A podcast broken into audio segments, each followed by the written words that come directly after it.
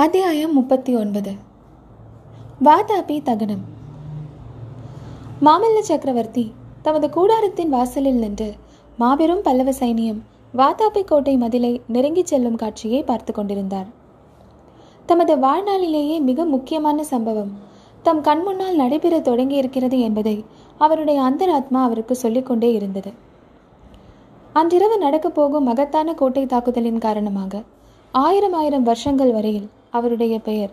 வாதாபி கொண்ட நரசிம்மன் என்று சரித்திரத்தில் பிரசித்தி பெற்று விளங்கப் போகிறது. ஆனால் அவர் எந்த நோக்கம் காரணமாக இந்த மகத்தான சைனியத்தை திரட்டி கொண்டு வந்தாரோ அந்த நோக்கம் நிறைவேறுமா? சிவகாமிக்கு அவர் கொடுத்த வாக்குறுதி அன்றிரவோ மறுநாளோ நிறைவேறுவது நிச்சயம். மூன்று நாளைக்குள்ளே வாதாபி கோட்டை தகர்ந்து வாதாபி நகரம் பற்றி எறிவது நிச்சயம்.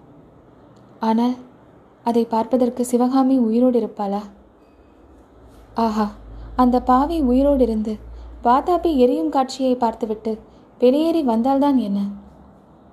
அவளுடைய வாழ்க்கை பழைய ஆனந்த வாழ்க்கையாக போகிறதா? ஒரு நாளும் இல்லை.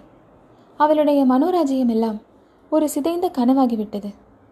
ஒருவேளை அந்த சிதைந்த கனவிலே சிவகாமி சில சமயம் இன்பத்தை காணக்கூடும். தமக்கோ அது கூட கிடையாது. தமது பிற்கால வாழ்க்கை ஒரு வறண்ட பாலைவனமாகவே இருக்கும்.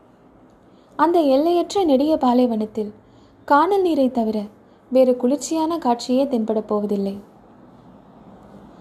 இவ்விதம் சிந்தனைகளில் ஆழ்ந்திருந்த மாமல்லர் தம்மிடம் முடிவாக விடைபெற்று சென்ற பரஞ்சோதி மீண்டும் வருவதைக் கண்டு சிறிது வியப்புற்றவராய் அவர் தம் அருகில் நெருங்கியதும் சேனாதிபதி ஏதாவது புதிய விசேஷமா? என்று கேட்டார். ஆம் பிரபு சத்ருக்னன் திரும்பி வந்தான் என்று சேனாதிபதி கூறி அவன் சொன்ன விஷயங்களை சுருக்கமாக தெரிவித்தார் எல்லாவற்றையும் கேட்ட மாமல்லர் இந்த செய்திகள் காரணமாக நமது யோசனையில் ஏதாவது மாறுதல் உண்டா என்று கேட்டார். விசேஷமாக ஒன்றுமில்லை பிரபு. ஆனால் கோட்டை தாக்குதலை கூடிய விரைவில் நடத்த வேண்டிய அவசியம் அதிகமாகிறது.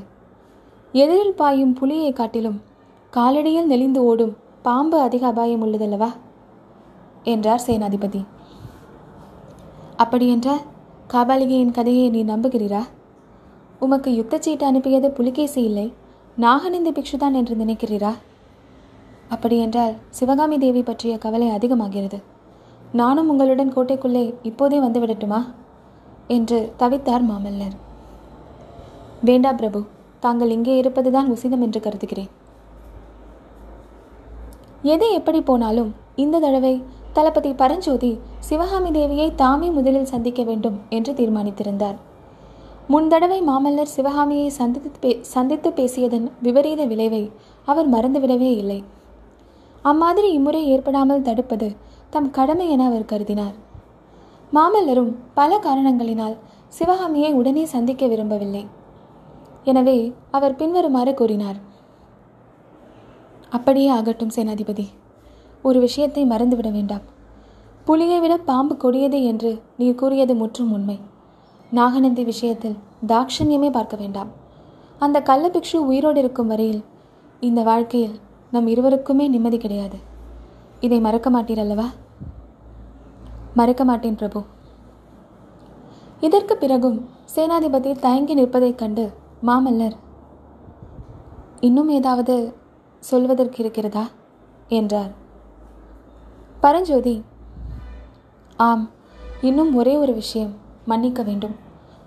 வாதாபி நகரை எரித்து விட வேண்டும் என்ற கட்டளையில் மாறுதல் ஒன்றும் இல்லையே என்று கேட்டார்.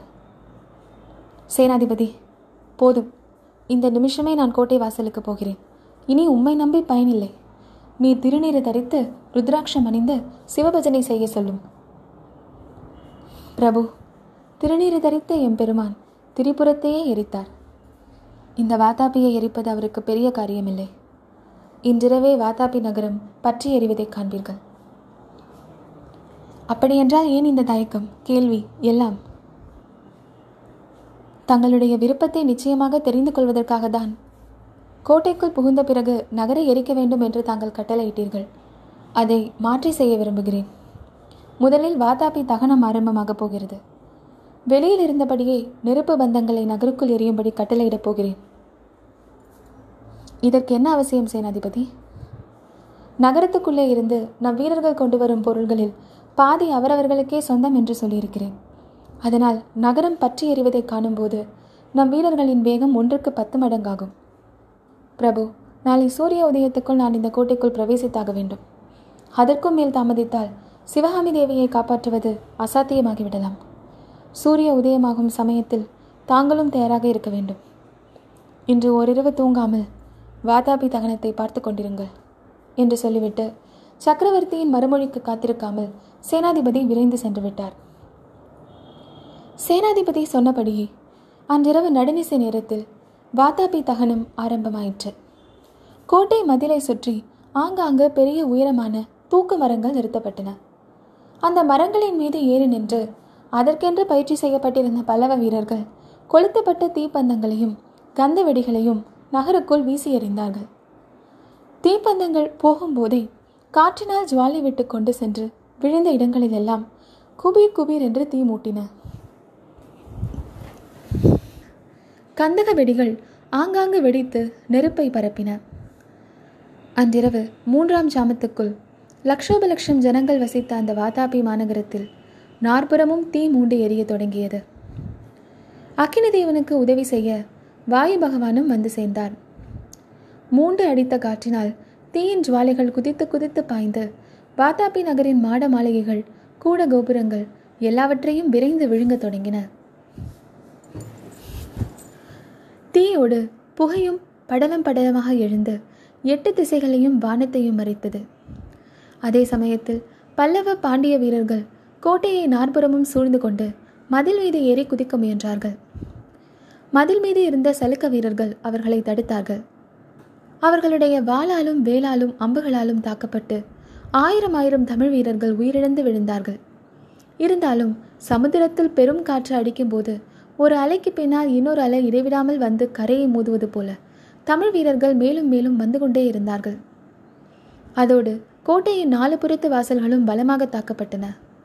ஏக காலத்தில் பத்து பன்னிரண்டு யானைகள் தங்கள் துதிக்கையினால் பிரம்மாண்டமான மரத்தூண்களையும் இரும்பு உலக்கைகளையும் தூக்கி ஆவேசமாக கோட்டை வாசல் கதவுகளின் மீது மோதிய போது அந்த கதவுகள் பட்டார் பட்டார் என்று தெரித்து முறிந்து விழுந்தன.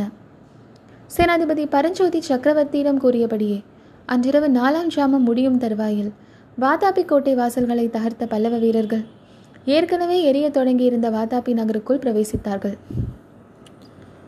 கோட்டை மதிலை தாக்கிய பல்லவ வீரர்களும் நாற்புறத்திலும் உள்ளே குதிக்க தொடங்கிவிட்டார்கள்.